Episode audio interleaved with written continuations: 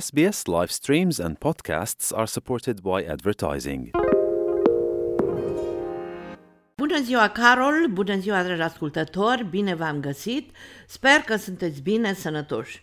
Mulțumesc și eu de întrebare. Pe la noi deocamdată toate bune. Cu iarna asta friguroasă. Acum că stăm mai mult pe acasă și în casă, ne mai năpădesc aducerile aminte din copilărie.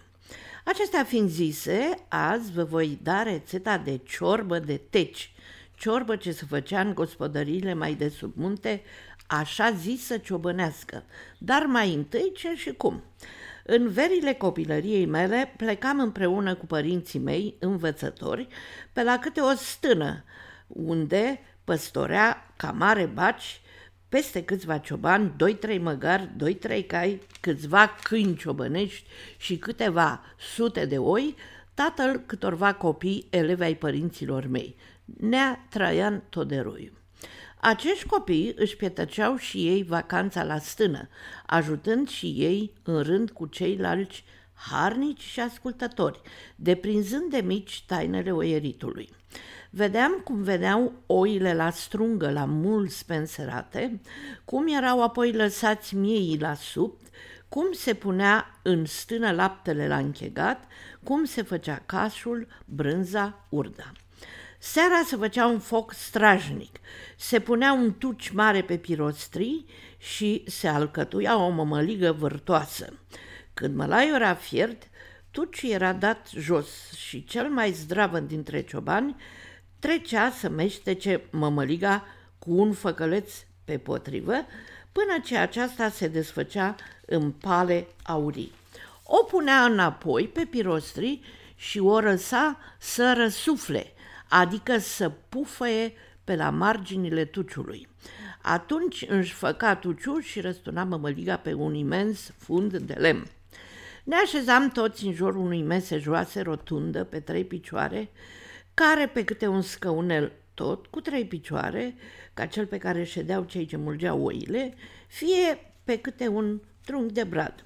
Brânză de burduf, brânză de coșuleț în coajă de brad, urdă, caș proaspăt, jintiță și bulz.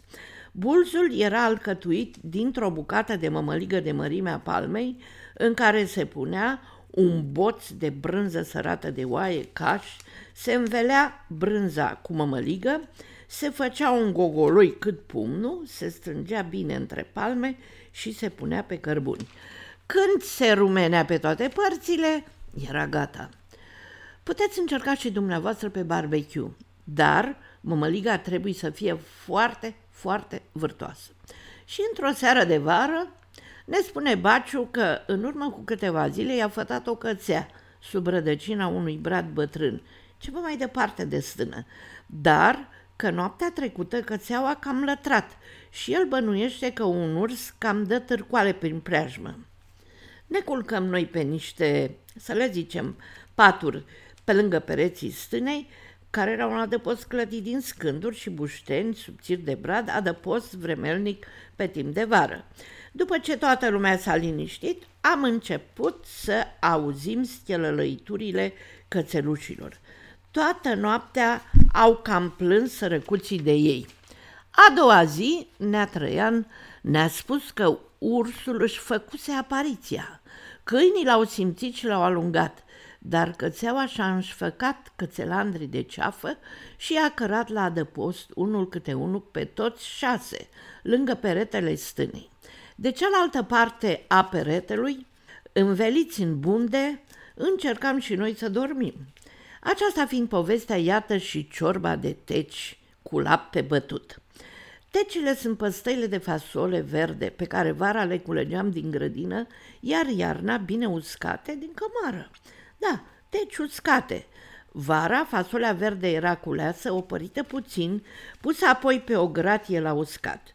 Când se usca bine, bine, bine, se punea într-un săculeț de pânză curată în cămară. Și așa iarna făceam ciorbă de fasole verde. Era absolut minunată. Deci, luăm fasole verde, o spălăm, o rupem în bucățele de 2-3 cm și o punem la fiert într-o oală cu apă clocotită și puțină sare, cam jumătate de o oală fasolea. Ciorba trebuie să fie deasă. După ce fasolea a fiert, pregătim un mic rântaș cu ceapă prăjită, bucățele de slănină afumată, musai și o lingură de făină. Lăsăm să se rumerească și stingem cu un polonic, două de zeamă din oala cu fasole. Răsturnăm în oală și lăsăm să se omogenizeze. Deja miroase frumos. Fiindcă nu întotdeauna am lapte bătut, folosesc iaurt grecesc, pe care iar îl amestec cu un pic de zeamă și îl întorn apoi în ciorbă, mestecând permanent. Trebuie să completăm cu apă până aproape se umple oala. Dar trebuie să turnăm în ciorbă, mestecând permanent, cum am zis înainte. Să știți că nu se brânzește. Fierbem totul în continuare și gustăm. Mai punem sare dacă e cazul. În acest moment aruncăm un pumn de leuștean și mărar neapărat. Dăm la răcit un pic și mai apoi dregem ciorba noastră de teci cu un ou bătut cu oțet.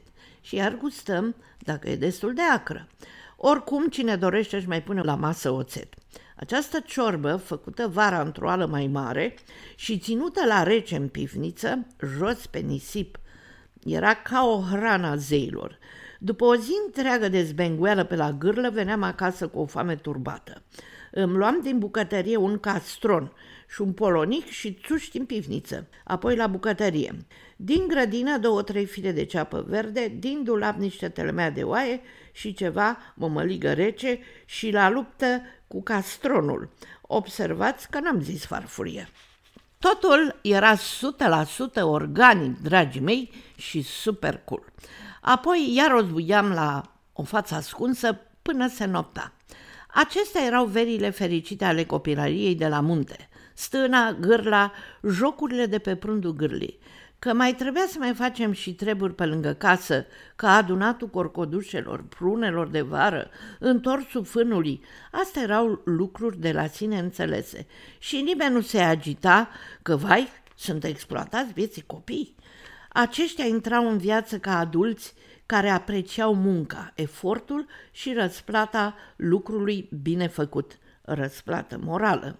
Cam atât pentru azi, dragii mei ascultători, luna viitoare alte rețete și alte povești. Până atunci să fiți sănătoși și veseli, sunt Ileana Stan.